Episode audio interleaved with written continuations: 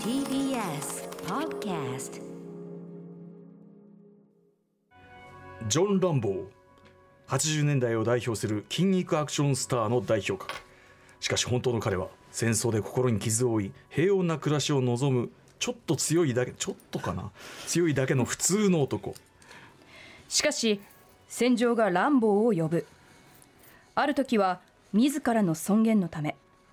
ある時は囚われた人々のためある時は恩人のためある時は軍事政権に苦しむ人々のためある時は家族のため戦いに呪われ戦いから逃れることができなかった男彼には別の人生を歩む選択肢はなかったのだろうかいやきっとあったはず今宵そんな男ジョン・ランボーの幸せを我々の心の中だけでも願おう映画「ランボーラストブラッド」ソフト発売記念ランボーはどうしたら幸せになれたのか考える会議開幕すっかり悲しい気持ちですえねー11月26日木曜日時刻は8時1分です TBS ラジオをキーステーションにお送りしているアフターシックスジャンクションパーソナリティの歌丸です木曜パートナーの TBS アナウンサーうないりさですさあここからは聞いた後にちょっと世界が変わるといいなな特集コーナービヨンドザカルチャーをお送りしていきます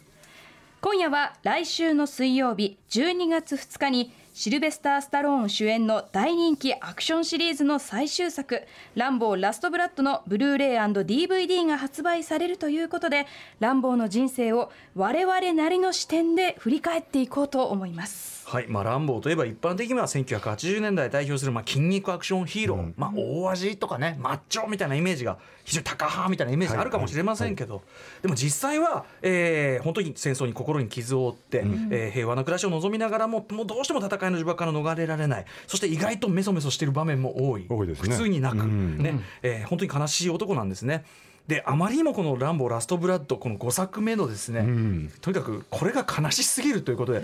ちょっといくらなんでもひどくないかということで、えー我々考えましたそんなランボーどこかで幸せになるタイミングあったはずじゃないのか、ということで、えーランボー全5作品の中で今のところ全5作品の中でランボーがあの時こうしていればきっと違う人生を送っていたに違いない周囲の人間が別の行動をしていたらランボーは幸せになれたかもしれないそんなポイントを皆さんと話しつつランボーの違う人生ランボーの幸せを我々の頭の中だけでも願おうというのが今回のランボー幸せ会議でございますこれはスタローンも感知しないと いうねスタローン一切感知せずの特集で、こんなに思われてるなんえてね本当ですよね本人に聞かせたいですいね、や絶対喜ぶと思います全くよですすごい調子に乗ったツイートとかしてくれるんじゃないかと思ってますけど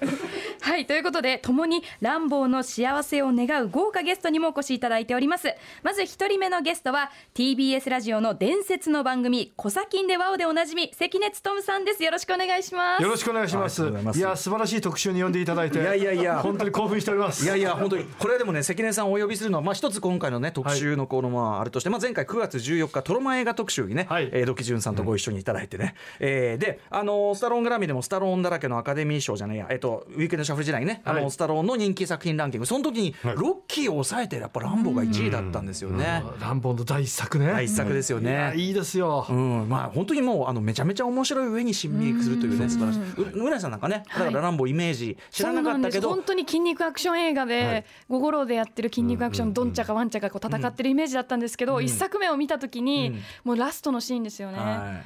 こんなに悲しみのあるものうんなんて悲しい話だなんっだたろうねんだって本当泣いにて捕まって終わりですからねうんしょんぼりした終わり方ですよね。はい、ということでその時ねトラマ映画特集の時にあの関根さん、まあ、終わる放送後にちょっと雑談してる時に「ランボーラストブラッド」の話になりええとにかくまあすごく面白かったとそうなん今回もですよなんだけどちょっとやっぱ悲しすぎる そうなんですよいや本当にもう少しね、なんとかなんなかったって今回とにかく5作目にして一番救いのないのが来ちゃったっていうところがあったんで、関根さんのまあそういうワードをね、はいあのえーちょっと悲しい話だったということで、えーちょっとここからインスパイアされた部分はにはいオファーさせていただきました。ありがとうございますと思います。ということで、あの関根さん、今回のこはいの、ね幸せ会議開かれるということを聞いたとき、、はいかがお感じになりました。いやこれはねもう嬉しかったです、やっぱり幸せになってほしいもんね、んだってアメリカの国家のために戦ったんですよ、ええええ世界のために、はいね、その人がさあんな惨めな人生をさ、本当ですよね。そうですね。特にね5作目に至ってはね。そうなんですよ、ちょっとどうかっていう感じですもんねあ。そこまで行かなくてもいいだろうと、うんそうですよね。えはい、ということであの、まあ、ちょっとね憂えている我々というのをね、はいあのちょっと代弁する形で関根さんねあの先ほどもねあの OB の小芝居も参加していただきましたけども、ちょっと今日はぜひですねお願いしますどうやったら幸せになれるかちょっと一緒に考えさせていただきたいと思います。さあそしてランボーを愛するもう一人のゲスト映画の企画は基本断らない映画ライターのテラサホークさんですよろしくお願いしますなあ一応ねやっぱおなじみのあはい、名優ねシュワルツェネッガーもいるぞという、そうですねははいい、ことですけどね。えー、テラサーフォークさんは雑誌映画秘宝などに寄稿する映画ライターです特技は今披露していただきましたアーノルド・シュワルツェネッガーや、えーハーベイ・カイテルなどの映画モノマネそしてこ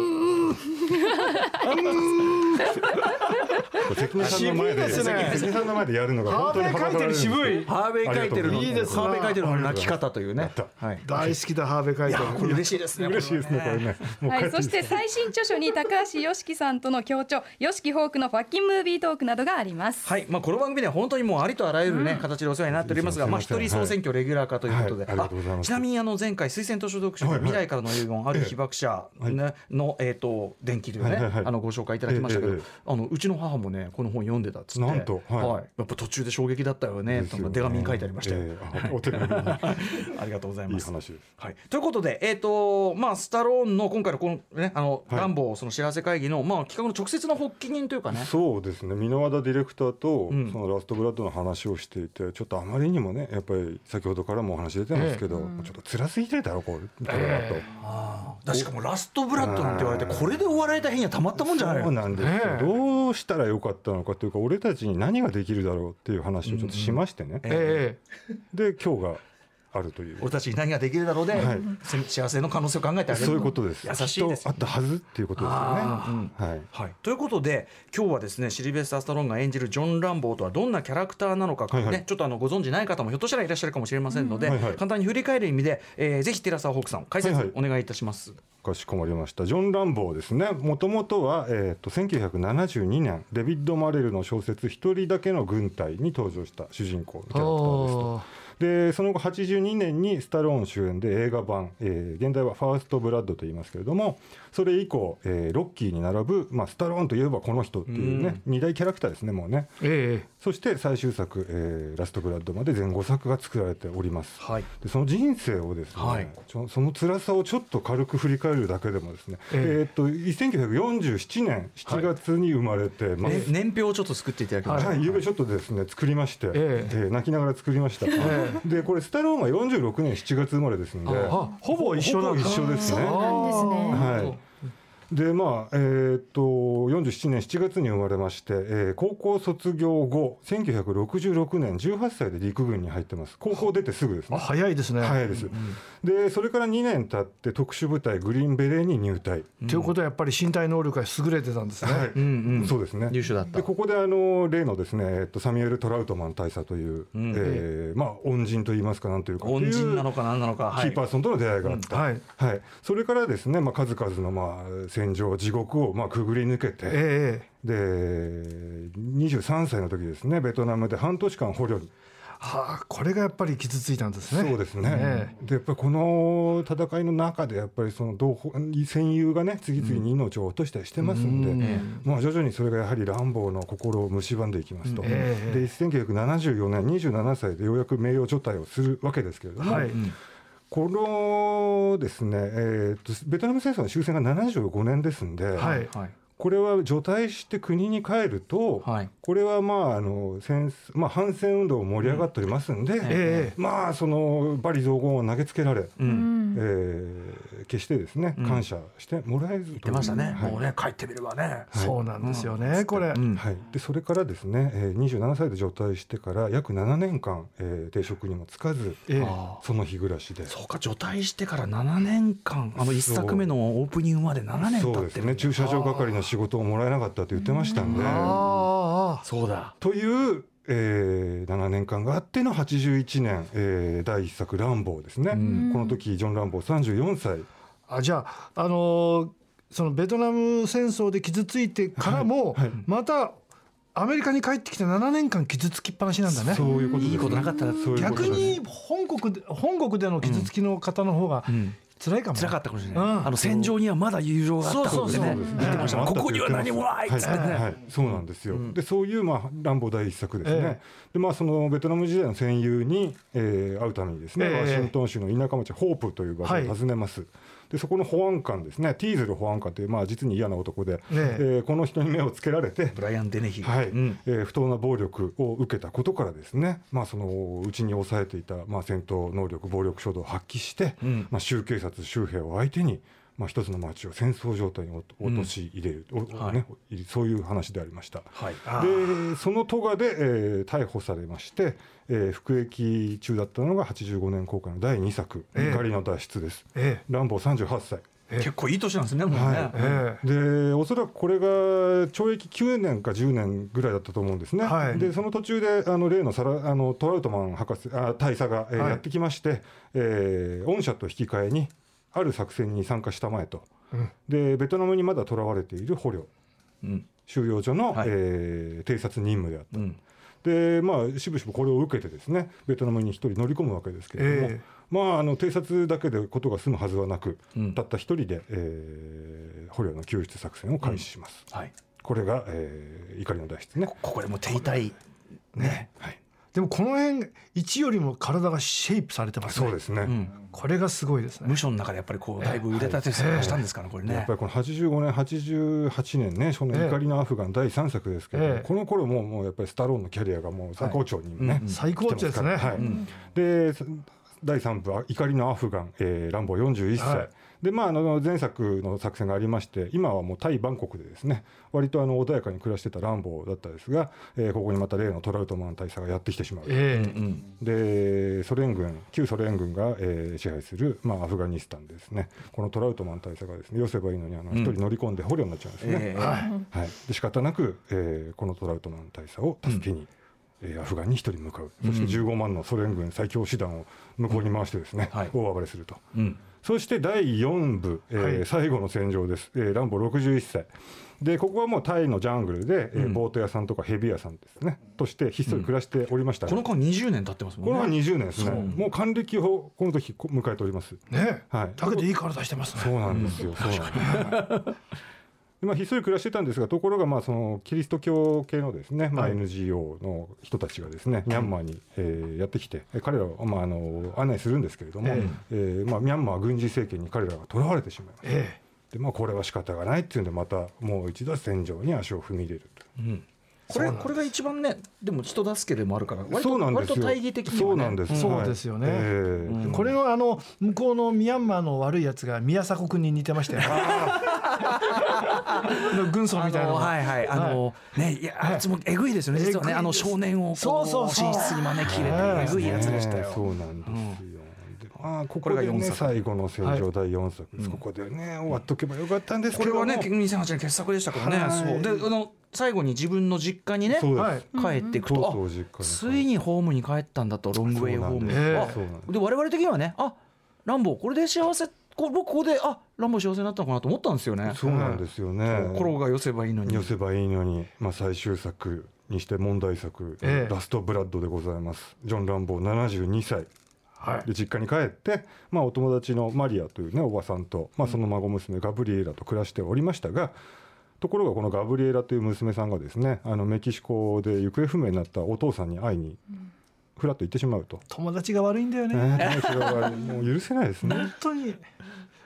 でまあその彼女がですねメキシコの、えー人身売買カルテルに捕まりまして、うんえ彼女を取り返すために、乱暴をまたしても単身メキシコの敵地に乗り込むのですがですというがですよねというですねここまでざっと乱暴、はいありがとうございますえお父さんが嫌なやつだね。ねえ本当ですよあのお父さんをちょっととっちめたいね次の作品では。うんあいつが悪いですよねそう。ファザーを懲らしめるっていう。作ってほしいですねそうしましょうそうしましょあのね最後ランボーが去ってその懲らしめに行ったのかもしれないですけどねあそうですね。わかんないですけど。懲らしめたところでう、うんえもう失ったものはね、ええ今回のだからそのラストブラッドがあまりにもあまりにもということででもこの歩み見て関根さんいかがですかこのランボーの人いや生やっぱりねこう素晴らしいあの作りだね。うん一つ一つそうんうのんつながってるもんねそうなんですよ、うんうんやっぱり結局ベトナムで失ったものははいはい故郷でも取り戻せなかったっていううんなんかさ厳しすぎるよね厳しいですねあと要所要所で出てくるやっぱりトラウトマン大佐の野郎ですよねはああまあ彼との腐れ縁ね腐れ縁い、ええまさに腐れ縁ですまねあ、、彼が常に地獄に引きずり込んでいくというね、うまんあ、そもそもこのある種フランケンシュタインの回答じゃないですけど、はいまあ、殺人マシーンを作り上げた男でもあるそうですよそうですねねまた自慢げなんだこれがそうねなんです、ええうんそうなんで一す作目でもドヤ顔で年取りますからうんね常にドヤ顔です、ね、常にドヤ顔とはいトラウトマンの話も今日はね多分ちょっとねそこにも、はいえーメスを入れていきたいと思います、ええということで、えーまあ、ランボーの人生そしてシリーズ5作品のねちょっとおさらいということをしましたけども、では今夜の本題「ランボー」はどのポイントなら幸せになれたのかということこれあのリスナーからもかなり真剣なメールも来てるようなのでいいですねはいえーお知らせの後皆さんと考えていきたいと思います。時刻は8時17分今日はなんかすごいしんみりしますよねなんか絶対にね生放送でお送りしている「アフターシックスジャンクション」この時間は映画「ランボーラストブラッド」ソフト発売記念「ランボーはどうしたら幸せになれたのか考える会議」通称「ランボー幸せ会議」をお送りしていきますはい、悲しきアクションヒーロージョン・ランボーがどうしたら幸せな人生を歩むことができたのかゲストやリスナーの皆さんと考えていきたいと思います共にランボーの幸せを願うゲストは関根勤さんと映画ライターの寺澤ホークさんです改めましてよろしくお願いしますよろしくお願いしまよろしすくお願いします我々にとってはそのランボー一作目からずっと付き合ってきてるから、はそのなんかやっぱそのリアルタイムの人生っていうか、ずっとそこにランボーがいたから、はいなんかやっぱ実在の人じゃないけど、ええやっぱうんなんか本当に親身に考えちゃうとこありますよねそのそそうですね年月も含めて。ええうん、さあということで、はいえー早速ゲストお二人のランボーが幸せになれたかもしれないターニングポイントランボー幸せポイントを伺っていきたいと思います、はいそれでは関根勤さん、はいぜひお願いいたします僕が思ったのはですねやっぱりあの非常に傷ついてるじゃないですか、うんあのベトナムのところで。はい、でこれがねなかなかねこう、えーまだ30代40代だとね、うんそれが引きずっててね、はい、あのー次へ行けないんですよね。あとてもじゃないけど女性を愛せるようなー、うん環境じゃないし、はいところがね最後の戦場って61ではいちょっと違うところにいたでしょ。あはい、はいね、うんであのージャングルでタイのジャングルで,、大のジャンルですねでね僕もね経験があるんですけどもね、はい大体ね60を過ぎてくるとねええ丸くなるんですよね。でそれで大体がこう、まあ、50から丸くなるんですけどもええ60はまたぐっとターボが入ってね、はい丸さにそうでちょうど61の頃なんですよ。うんでこの時にねあのーこの NGO のねそうのあのあの女の人は女性が来て、最後にね、うんもうもうむむすごいもう無残なはい現場になるじゃないですか、地獄はい地獄絵図が来そるの時にあの女の人がはいランボを見て、はい私が無理言っちゃったためにこんなになっちゃったのって顔してるわけですよ、うんうんうんはい反省してるわけ、はあはあはあはだからあの人はもうもうミャンマーももう無理だから、うんうんしょうがない私のこのあの包み込む愛情の行き場がない、そうだこの人包み込もうって言って、あはいはランボを包み込んでくれれば、あうんランボもあそこでね、あのうんマシンが撃った後なんはで、いはいううまくこういけたかなっ ていう。 ランボーからはいけないから。はいなるほどそうですねそうですあねの女の人からいかないと。だってんあのあーの人強引に連れてったじゃないミャンマーに。そうそうですね相当嫌がってたのねそうだはいからあの強引さであランボーをこう家庭内に連れてってくれれそうば。か、まあ、確かにそこポイントかもしれないですね。あそこだったと思う。ランボーも、その、でも、いろいろ言われたけど、やっぱあの女の人にほだされて、そうそうそんな感じはありましたねねちょっと丸くなってたじゃない。はいはいはい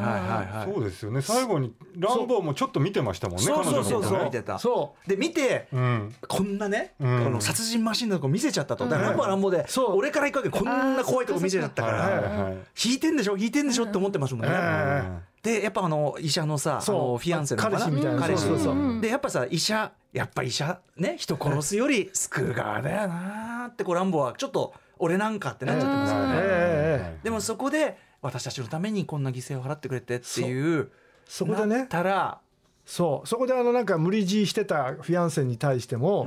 なんか冷めてね。冷めてねうなんかやっぱりこの人が行こう行こうって言ってこんなことになっおちめえゃったん口だけじゃねえかそうとハゲてたしねそううんねえだったらやっぱりあの本当の幸せをあの人に届けなきゃってなるほどねそこでね言ってくれればこの「ラストブラッド」の凄惨さがなかったんだけ どまあ確かにそうですね。うん確かにあとそのだからうかつにアメリカなんか帰んないでそうそうまあだからそういうタイでタイでそうヘビと遊んでればよかったのそうなんですよ。そうなんでです地元の人たち助けるとかそうそうそううんうんうんうんだって下手すりゃ18で陸軍入ってから実家帰ってないですもん。多分そうですよねもしかしたらその後ね、一度二度ぐらい帰ってるかもしれないけど、えうんす少な短く見積もっても30年ぐらいはね、ん実家帰ってないんだから、ええそんな思い出ないでしょとそうですよ親父と仲悪かったんだから、うんそうですよねそこに今更帰ってあなたどうするのって思いましたね、それはタイのね気候がや合っわてた和らげると思うんですよ気持ちをねほほえめの国そうそうそう確かにね でモイタイとか見に行っちゃダメですよキックボクシングとか俺の方が強いって闘争本能が湧いてきてるからでも実際確かにおっしゃるとり関根さんこれねあのイガリのアフガンからこのせん最後の戦場までの20年間、えタイに引っ込んでた、はいここがやっぱ20年も平穏だったんだもんそうなんですよ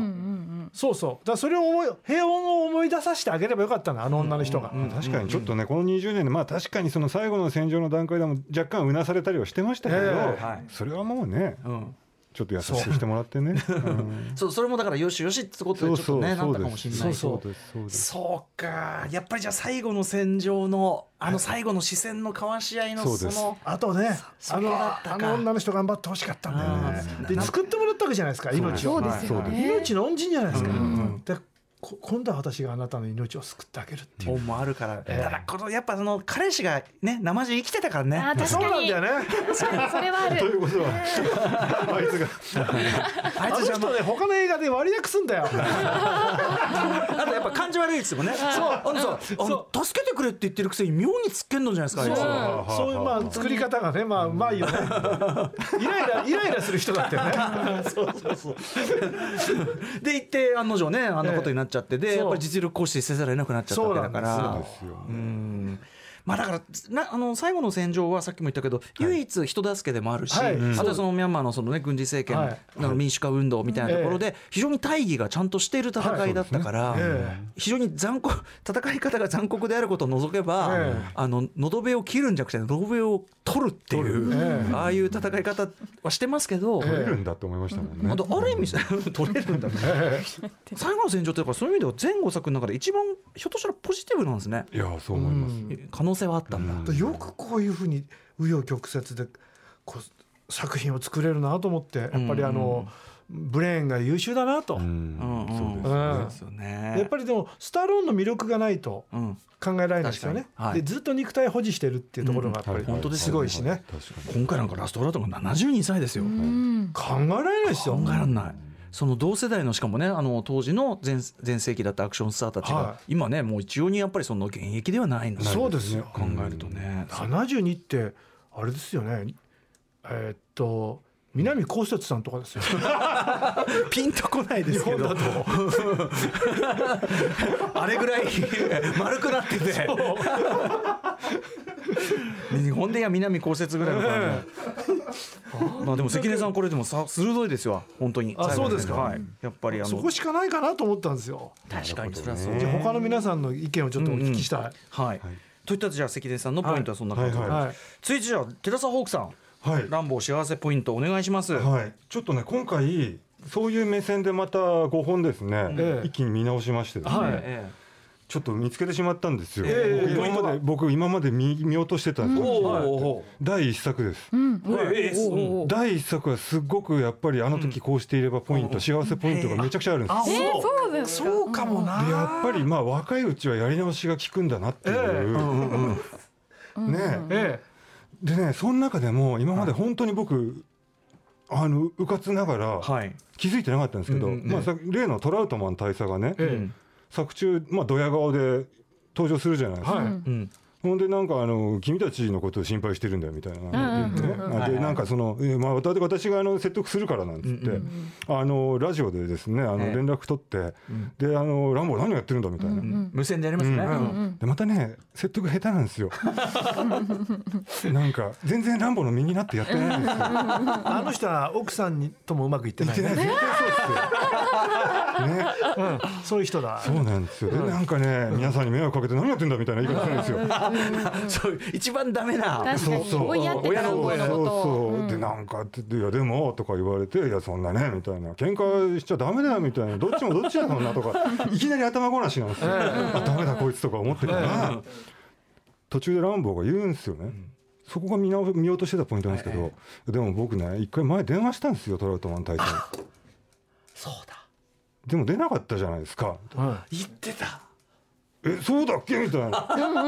忙しかったからさ」みたいなすっごい下手な言い訳をして、はいはいはいでなおかつそのデルマ・ベリーというですね彼の戦友ですね、んたった一人生き残った戦友がもうすでにこの世を去っていたってことも、えそうなのみたいな全然知らなかったですね、うんはいはいはいやっぱりねあそこがその乱暴の、ね、絶望をさらに深めたし、いねあこいつもうダメだと思ったでしょうね多分ね、うんうんうんそうかだからその要は要はトラウトマンが、はいその最初に頼って電話してきた時にもっと親身になってればそうなんですあでその戦友もまだその時はねギリひょっとしたらまだ生きてたかもしれないかもかしれないらですはいじゃあ一緒にそのねそうそう戦友一緒に会いに行こうかなんつってで心穏やかにこうねそうそうなんですよ電話したって言ってた電話したって言ってるんですのくだりあったわあそうかその電話がうまくいってれ撮ばってればねでちょっと撮っててね辛いんすみたいな話でね、はいはいうんじゃあまあちょっと飲みに行こうかなとっつかってねねそうそう、うんでそこでね知り合えるかもしれなかっはたいそうですそうです筋肉好きの女性にうん、それもありますよモテるモテる可能性はモテますからかっこいいですかアらメねリカではモテますからだからなんか仕事のね口でも聞いてやってもよかったしそうなんですそうだよそのトレーナーとかねそうでしょ、訓練とかうんなんかめちゃくちゃほっとかれてたんですよだからラントラウトマンって本当ひどいのは、あの事件になってドヤ顔でね、そう私の最高傑作みたいな感じで来るけど、人が頼られてる時は、本当に困ってきた時は、うん忙しいんですとか言って、そうそうあと自分の元部下がどうなると知ったこっちゃない知っやたつこっちゃない、やっぱねそれはランボーの電話に出るべきだったし、んあとやっぱり彼から電話をしてやるべきでしたよねランボーにね、あそういうケアができないねそうです、そういうタイプだそういうことです上司としていろんなことありますけどやっぱあそこですねあの場面を見直して僕は「あっ!」って言いましたね「ああこれだとこれだお前確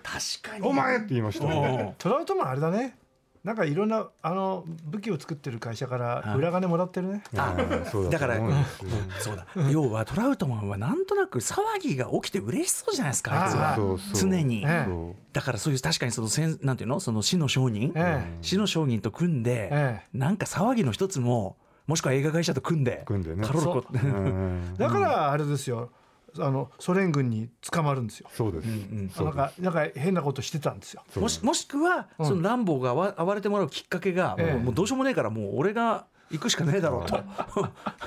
俺が自作自演ね自ら自作自演 そんぐだってその2作目のさあれだってさ怒りの出しだってその救出してくくれってお言ったのはさトラウトマンなのに、んなんかそのほら連携が取れてないじゃない。ええ連携は取れてないです、そね、の助けに行くみたいなあれがさ、えうまくいってないし、怒りの脱出もね今回ただ見直してみると、うん割とね怒りの脱出再評価の流れが今来てて、あ、ええそうホークさんの中で、はいうん、あのトラウトマンもポンコツはポンコツなりに結構頑張っててあその時は、はいうんうんあの CIA の役人にすごい威張られて、ええなんかぐぬぬとかなりながらも、一応乱暴を身を案じてはいるんうですん、うよ、んうんうん、一応まあその9年から10年の刑期も半分ぐらいにしてやるよみたいな、えね、僕どうにかしてやるって言ったじゃんとか言って、え、うんうん、でまあそれでランボーもまあいやいやながらねその戦場にまた向かうわけですけど、うんうんそこでまあだってやっぱりその捕虜戦友はね捕虜になってた戦友は救出するわ、うん、その100万ドルのヘリを乗り回してですね大暴れするわ、うんうんで最後にはあの M60 をぶっ放してですね、あの大演説をぶってですね、ええもう国にも俺たちを愛してほしいん だってそれで見事に映画終わるんですよ。はいはいこれってよく考えるとその第一作の裏返しというか、はいはいはいあそこでこのできなかったことっていうのはランボーもできてるんですよ。そうかそうかあそこで愚痴ってたこと全部できたわけだそうそうそう自己実現できたんだできたんです。そうかそうなんです。でなんとなくトラウトマンもほっとしてるんですうよ。んうん、ああよかったねよかったねみたいな。まあ晴れ舞台立てたな、うんほとんど何もしなかったですけどねあ の人。だからまあねあの怒りの脱出で終わってたらよかったのかもしれないっていうあ気もします。だからやっぱそこでトラウトマンあれじゃない、ええさっきのその死の証人と組んでるかもしれないトラウトマンは、あれと、うんなんかあいつ満足しちゃったじゃないか満と足しちゃうこれじゃあちょっと儲かんねえなっていうことで、ともね。もう俺が捕まれば行くだろうみたいな、で3作目映画としてもあれってみたいなことになっちゃって。いや本当にねあと僕今勝手にはい思いついたんですけど、ええこの20年があるんですよ、いかはい怒りのアフガンあじゃないアフガンから怒りのアフガンから戦場最後の戦場まで戦場、はいこの20年とかまあこのさ最後の戦場からラストブラッドのこの11年、うんこれあそうだな最後の戦場からはいラストブラッドまでの10年うん実はこれうんこの空間うん勝手にあ施設あの施設軍団で働いてたってあの要するにあの、消耗品っていうような映画、はいエクあスエるクスそうペンダブルズはいエクスペンダブルズねあれをやってたんじゃないかっていうふうにうんあこの間あはれはランボーじゃない かと。バーニーロスがそう変装して これなら別人に見えるだろそうれみたでいなまあすややってもう飽きて、ん故郷に帰ってラストブラッドになるっていうあーエクスペンダブルズはね仲間に囲まれてるし、はいはいあのなんか愉快痛快ね、はいお金もらってるいいなみたいな、うんだからあそこで少し癒されて、 帰ったんじゃないかっていう勝手に今思ったんですよ。なるほどね、ええストレス解解消して、ええええええうんでうんうんもバーニー・ロスはバーニー・ロスでスタローン自身ですよねやっぱり、ええあれはあれでねロッキー・バルボアもそうであるように、え え全部がスタローンの分身ではいもあはいるから、はいうんうはい、んうんでなんかやっぱりバーニー・ロスって仲間に囲まれて、ええなんか人望も厚くみええたいな、そういうスタローンみたいなええイメージですよね、えはいはいでランボーも当然スタローン自身だと思うんですけど、ええそんな自分自身にどうしてランボーにだけはこんなに辛く当たるんだスタローンよっていうのは。いやなんかあるのかな、うん心の闇が。うんなんかだからそのマゾ面やっぱスタローンのマゾ面が出んのはやっぱランボーなのかラなンボーね。ねなんかねほらうん娘さんもすごい美人だしさ、そうですよ。うん、で俺こんな朝食やってるけどこんなことでいいのかなみたいな、うん俺本当アメリカンニュージェルマンの人間なんだぜと、ああそうですいねやブレイク人間を描いてきたんじゃねえのかってんでうん乱暴やっぱりもう一個ひどいの書こうみたいな、えあとはどうしてもいい年して打作をまだ作るかっていうあの大脱出23と か、あああれもすごいね。うんどうしたのってあと漢字まで悪いからあれ、だ大脱出あれですあれ中国中国資本も入ってますね資本が入ってるから、はいはいはいうんうんあの結局映画やりたいんだね。そう作りたいですそようね、ううんんあれちょっとがっかりしたけどね。うんあれはスタローンのキャラクターにして珍しくこう感じが悪いじゃないですかあいつそうはで。すね。でもね僕はねこう捉えたんです。はいああやって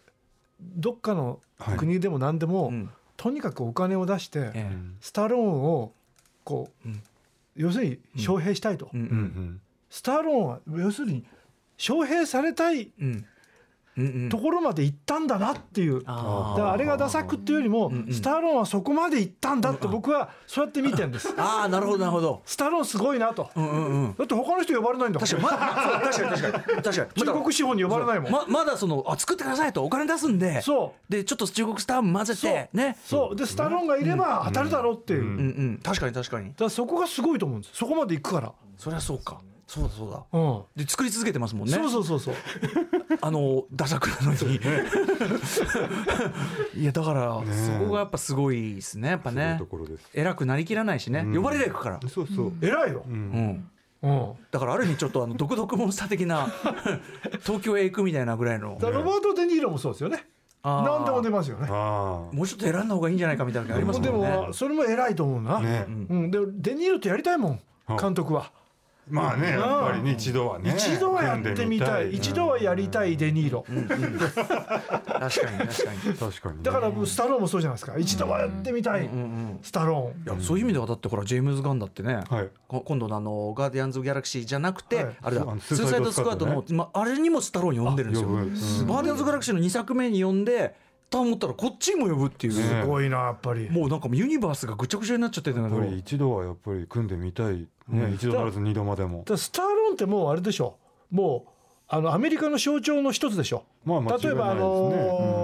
えーマリリン・モンロははー、プレスリー、ははブルース・リはー、は。シルベスタ・スタローンでしあょ。ーもうあー間違いないもうそもう、うもうもう象徴でしょ、はいはいアイコンになってるもうロッキーでも何でもなんでそうなんだけども、うんうんまあスタローンの場合はちょっとわいろいろ分かれることができるから、あいやそれがすごいですよねすごいよ当ねたり役キャラクターをふまず2つ以上持ってるだけでもすごい3つ持ってるんで3すよ。つ持ってる三つ持ってるバーニー・ロスもいるからそうそうそうあそうそうで、あれもありますよコブラもありますよあマリオ・ブレッテあの時のねさもうねティアドロップのサングラスがかっこいいんだ、ちちょょっとね奥さん選び失敗したけどね、そういうところはまた可愛いよね、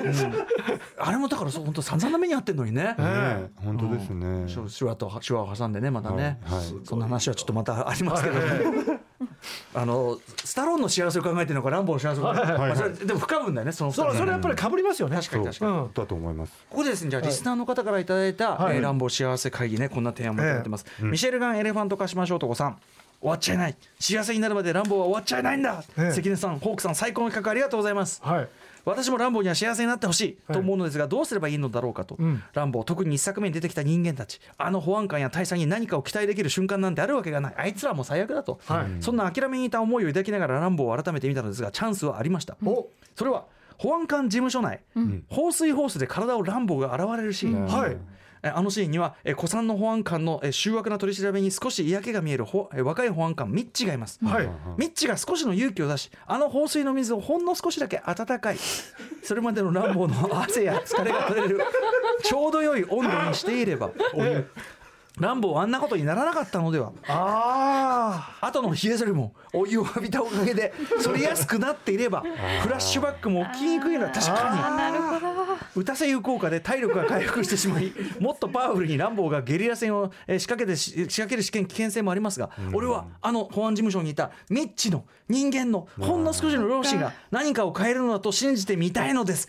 あ確かにそしたらその後に、うん例えばどっかのこのうんご飯食べるところで、ウェイトレスの人がね、んはい優しかったらそこでさっきから恋に落ちるだから女性にいい人、いい人がね。やっぱり、ね、 いい人がねやっぱりねいい人癒すのは女性なのよやっぱパートナー愛がね。必要だパートナーパートナーが必要なのよパートナーはね確かに必要ですよね。うん、確かに彼を包んであげるのは最終的にはそこかもしれないけど、その手前で要するにいい人彼の周りにいた優しい人がいなかっいたなかったですね両親の可能性をこのミッチ確かにあのあ他の人たちあがー邪険に扱うのはをいはい一人若い保安官うんはいはがちょっとこれやりすぎじゃないですかみたいなええ言ってますもんねあの雰囲ええあの雰囲気ありましたもんね、ね。あのデビッド・カルーソがやってた人デでビすね。ッド・カルソだ、そうだうん後にだから大出世だそ。うそうそうなんですよそう。だ。でもやっぱね、あそこの同調圧力に彼も勝てなかったそうだですね。ね。やっぱ田舎町だから。田舎町でもそういう見方するともう一回見られるねこれあ、そうですいよ。ろんなところでポイントがそうこです周りの人間こかもしれないって、うんうんうん。すごいシリーズですねそうなんです。あのさ戦友のさだからそれこそ最初に訪ねる戦友のお家のあのえおえ母さんが、んあのよかったらうちでゆっくりしていきませんかとかね、うんえそういうさだからうそういうねなんか邪険だもんねいきなりな感ん情かがもう知りませんみたいなそう知りそうましそたうみたいなそうそうそ戦争の僕だったらその戦戦争兵隊、ね、はいあの子行ってからひどいことになったんだよっていう、まあまえあえそうですね。そういうふうな扱いだけど、んあなたも苦しいんだのねと息子のようにっそうですよ。ていううだからあの寅さんの家族みたいな人がねどっかにいればねはいはいはい。うんうん「乱暴ちゃん」っつっうん。だから寅さんだってそういう意味ではフラフラしてるわけだからそうなんですようんだからやっぱ包み込む人そうそうそう帰るところがあるっていう、おいちゃんと。ええとかね、あとまあちょ時々のマドンナみたいなのはいはいがあるはといいいっていう、。あとタコ社長とか。そうそうそう 喧嘩する相手みたいな口はいにそうですそうですミッチこれねありがとうございます、えー、いきますねボールペン返してさんえー、ランボー一作目の冒頭ランボーはベトナム戦争の戦友、えーデルメアの実家を訪ねます、はいそこでランボーはデルメアの母親から戦戦友の思わぬ死を告げられ失意の中、戦友たちと撮った集合写真をデルメアの母親に手渡してその場を去るのですが、はいあの時ベトナム機関兵として不遇の生活を送るランボーが心の支えにしてであろう戦友との絆を完全に喪失してしまった、はいえーランボーをかろうじて普通の社会につなぎ止めていた細い糸が途切れてしまったんだとあ確かにね でこれボールペン返してさんあの時もしもデルメアのババアが急にこっちが口が悪いんだよ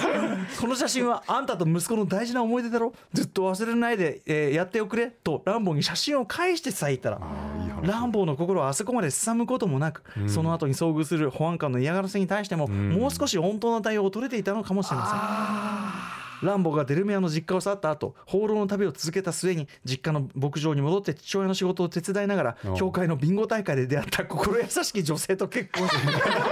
どうしてもみん なね。いい人を探してあげたやっい。ぱ愛なんだ心穏やかな老後を迎えられていた可能性も捨てきれませんあーそうあの時デルメアのババアが写真を返してさえいれば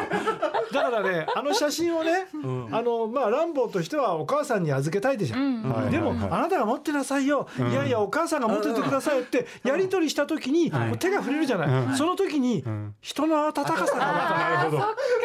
そうだよそねっからねあの溶けていくと思うんだよあー心のそあのーそうですよなねるほどでこうやってまあこんなんやっててもねそううんやり取りしてもしょうがないからじゃあちょっとうちで温かいスープでも飲んでいくそうねそのやり取りががあってあなたが持ってなさいよっていやでも結局お母さんに持たせるんだけども、そのやり取りの中でうん温かみをなるさ、ほどうん感じればよかったのよしかもそこで温かいスープの一つも飲んでればねそうそうそうあのあの保安官のねいる町行ってご飯の一つも食べさせろってあんな吸ったもんだないかもしそれうないなんですよあのねそうでですあねの友人が好きだったうんなんとかパンプキンスープよとかねうんすごい チェリーパイよとかね息子のために食べてってってうんうんうんうんだからあのおおおばさんもあの余裕なかったんだなうんあの多分バカ亭主だったんだよあバカ亭主と別れてたんだあーそうアメリカでよくあるかそこらーであーねそうかそうかそうかだからそうそうそういや急に訪ねてきてねうんやっぱちょっとっていうのもあったかもしれないあでもねあそこで優しくしてもらってたらねけどうんなんかあったかい飯食って映画終わってたかもしれませんね15分ぐらいで本当にちょだからじょじょじょ15違分う映画になってるかもしれないそうそうビビンゴ大協会のビンゴ大会でやった心優しき女性なんだとこのあ映画のーなあっちになっちゃうよね、あの「You got mail」みたいな 恋愛もんになっちゃ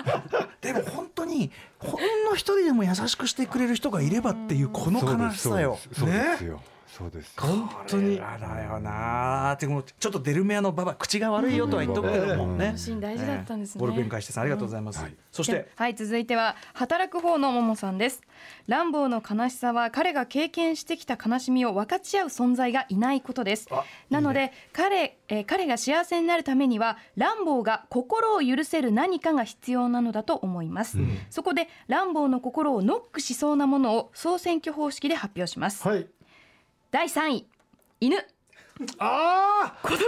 選手を癒すのはいつだって犬あーまあまあまあただし犬を失った時に虐殺を引き起こすリスクはある、まあジョンジョンウィックパターンあでそう ジョン・ウィック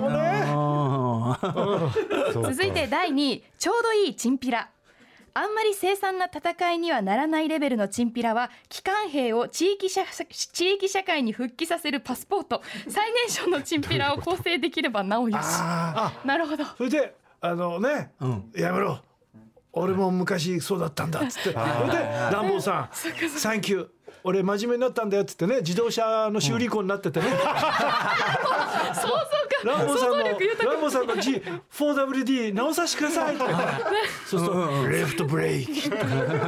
レフトディスクブレーキか地域社会に復帰できると復帰でいやーねだからいいねだからそういうパターンありますもんねそのイコライザー2なんかさあのーちょっとグレーそうなそうイコライザーそう少年を、そう構成させてたじゃないですかそうなんですよあーまあまあイコライザーあいつはね全然人殺しやめてませんけどうんあーででももそうで悪すいよやねつしかつけてないからイコライザーは確かに確かにさあそしてあ第1大位事大事はい戦死した戦友の未亡人とその子供あ古今東西の機関兵を癒してきた最高の特効薬、あれだけ死んでいれば一人ぐらいはいるだろうひどいなでまたその戦友の息子がそっくりだったりしてねよくああるじゃないですかパターンとしてで思い出してねーはいただねどうでしょう皆さんそのラストブラッドのねとかの流れ考えたらはいとせととそのとその子供たちとか奥さんが結局はその何かこうこの世の悪に飲まれていってしまうというそ不幸な目にねだってラストブラッドでだいぶそれに近いとこ落ち着いてるんですよ、はい実は、はいそうなんだよねうん、全然居場所見つけてたはずなんですよそうでなんですもあれ何が痛々しいって、うん幸せに暮らしている時でさえ彼が何やってたかっつったら地下に、なんかそうそうあのー掘ってましたもんね要するにそのなんていうの何かあった時になんだろうそうそう避難要するに路要するに戦いの準備してるんですよ、うんトラウマなんだよねそうですそうですもうあれはもう要するに直せないんだようんだから結局戦場の方が落ち着くっていうそうかわいそうだよね本音もあるんですよね。そうあうんでまたそれをねちゃんと話してないんですよねあ新しい家族に周りにね確かに、えなんか掘ってんなみたいえなそうどうなんかおじさんよくわかんないことやってっけどみたいななんか掘ってんなで済む規模じゃないけどないねですよねうん、でなんかでもなんかほらティーンがさ下でパーティーかなんか行っちゃあってそうそうそううかつなことやるなと思いながらそうなんですよだからその乱暴のやってることの意味が分かったらそうはならないだろうって だから乱暴もちゃんと話せよってことなんですよ確かにだからそうだねその弱みを話すっていう相手、まあ、かろうじてトラウトマンだったのかなやっぱえ泣いーて話すのは、そうですねギリわかるのがね、最後の戦場の時のあの女性に、ええ実分はその戦場トラウマ抱えてて毎晩悪夢見ててとか、はいそういう話すりゃいいのにね、そうそう、まあでもそれができないんでしょうねでもあれ医者だからねそうそうそうそうそういうところのし心理も少しは、んあ私知り合いにいるわよそうそうそうなんていいカウンセラーいるわよなんつってええでこうやってあの椅子に長い線こうやって置いてあってええ乱暴がねそうそういうあれがあったかもしれないですよねドドリームそうですえーご紹介しますサイクリングビーんサイクリングビート9543、はいえーランボーは怒りの沸点が高すぎたせいで幸せになれなかったのだと思う、常人では耐えきれない不遇や苦痛を受けても我慢を重ねてついに爆破してもなお気持ちは晴れないを繰り返すシリーズこれがすぐに切れる生活で 小刻みに怒りを消費していれば、敵も厄介なやつだと敬遠するしみんなこいつを怒らせると面倒だからということを聞いてくれたと思いますそうはあはあ怒らなすぎたまたランボーは己の強さを過信している節があります、ラストブラッドにて単身乗りこ単身乗り込んでずんずん、えー進んでいき最終的に取り囲まれどうやってこのピンチを乗り越えるんだとワクワクしていたらただなすすべもなくボコられるランボーあまりにも無策 あれはショックだったね俺あそこでガンガンやんのかとそ思うったですよねランボーはもっと自分の感情を日頃から相手に伝えることあそれだ慎重に行動することを心がけていれば幸せに暮らしていたのではないかと思いだからまあすれ11年のブランクがあったってことでしょあーやっぱそうですよねうんちょっとだからなまってた戦いのブランクうんそう丸くな丸くなそうとあと72だからは話せばわかる反射神経も落ちてたあと舐めてた舐めてたメキシコの若い連中大したことないと思ってあはい悪かったんですよそうですよ基本だってその間引きこもってたわけですからねそうランボーだ自身はから自ね分が昔見たメキシコのワルとんギャップがあったんだ今の今のメキシコのカルテルはそういうんじゃねえじよゃっなていんいでうすよもう軍隊みたいなもんだから確かに確かにそれでようやく本気出したっていうのも遅すぎたんだよねだからそのやっぱ怒るのが遅すぎた問題そうなんですそうだよなあとその超怖いやつだって思ってたらはっきり言ってあのティーンたちもあんな舐めたねはいはいそう態度取ってないじゃないですそうだかそうですあの女の子だってそのと友人が誘うけどそうですいやいやあんなだって横に殺人マシンだからうんそんなの無理無理無理ってねなりますよね血の雨降るわよってそっかだからちゃんとこう言ってればよかったっていうことですかよかったねねちょっと今回慎重さに欠けましたねねうんといったあたりではい皆さん驚くべきことにあっという間お時間来てしいまやうー楽しかったなあもう一回見直そういや本当ですねぜひぜひいやあの電話の件とか忘れてたしやっぱ忘れてますようんあとやっぱりそのちょっとそもそも論になりますけど、ええやっぱりその戦場に行ってんグリーンベレーに入ってやっぱり凄惨なね、要するにこのグリーンベレーに入ったからの3年間で、ええ俺がね俺映画で描かれてないこといろいろあると思うんですよ要するにまあそうですねあんなにうなされるってことはやっぱりね人に言えないレベルのことをしてるんだと思うんですよそうですよね彼は。自分もされてるしねそうそうですさよねれてるし結局そのそういうとこもあってだから実は彼はやっぱいろいろやらかしてはいるそのつあ自分の拭えないあーその罪っていうのうんも実はあるんだと思うんですよそうでしょうねなるほどねだからそもそも戦争が良くないんですようんベトナム戦争は良くないしうんてかいい戦争なんかないかあら全然ないねだかうんらとにかく戦争が良くないってことを僕は「乱暴」シリーズを通じて改めて噛みしめたそうですねそれはそうですねええ毎回そう思います反省映画ですよね反省映画ですうんええ素晴らしい反省映画です二度とね第二の乱暴を出してはいけないといはうメッセージ、これをね受け取ったんじゃないでしょうか、となんとなくね、んえーなんとなくのこのおためごがしなきしね あのグッと締まりましたえねーグッと締まりましたこういうものですよね、さあということで、えー、乱暴幸せ限り最後に一目られるとやっぱり戦争は悪であるということです、えーシリーズ最終作「乱暴ラストブラッド」のブルーレイ DVD は来週水曜日12月2日発売となっておりますこれ別にちなみに今日の特集はあの会社に頼まれたとかそういうことは一切な く勝手にやってる特集ですいいですねということで最後にお二人から、えー、ぜひご自身のお知らせことなどあったらお願いします。関根さんじゃあおあ願いし僕まはす。ねあの観光金シアターファンクラブっていうのを今年立ち上げまして、はいあのその、えー携帯電話でこうやり取りできるんです、あ、あの関根さんたち。あ僕とあ、ファン、ファファンンの皆フさんァンがとあとはい観光金のメンバーと、おーおーおーええでわーっていろんな僕ネタ毎日書いてます、そこに。あ、すごい。これでぎっくり腰になりましたとかね、近況報告もしてね、えーそれでやってますんで、はいえー詳しくは朝日企画のホームページで調べていただければ、スタローン以上に常に元気保ってらっしゃる関根さえーん。私も頑張ります。さすがでございますえーさあ、そしてホークさん。えっとね12月の5日にあのこの「ランボーラストブラッド」うん。えーみんなで見ようっていうですね、はいあの一部でしあの話題の共感シアターっていうサイトがあるんですけど、はいそこであの同時視聴祭りみたいなやつがあるんで、うんうん土曜の夜9時かな、はいありますで高橋良樹さんも来てくれるんで、はいあのみんなであの土曜といや応援すればねそうだよねあ今度こそねそうです幸せになる可能性ありますもかもんしれねないですはい y o s さんいつもダークナイト見るとき今度こそジョーカーが勝つんじゃないかと思ってちょっとねみんなでそういうノリで応援したいなっていう感じなんでぜひ。ああまたやっぱり みたいなね、あーそれ楽しそうですぜねひぜひ皆さんはいご覧くださいという感じです。ということで、えあとホークさんはね今日はちょっとまだあの幸せ会あの保管はねちょっとお付き合いいただいてね、はいまだちょっとお話を伺おうと思います、はい、ということで、えーここまで乱暴幸せ会議をお送りしました関根勤さん寺澤ホークさんありがとうございましたありがとうございましたリスナーの皆様ありがとうございましたありがとうございましたした。After Six Junction.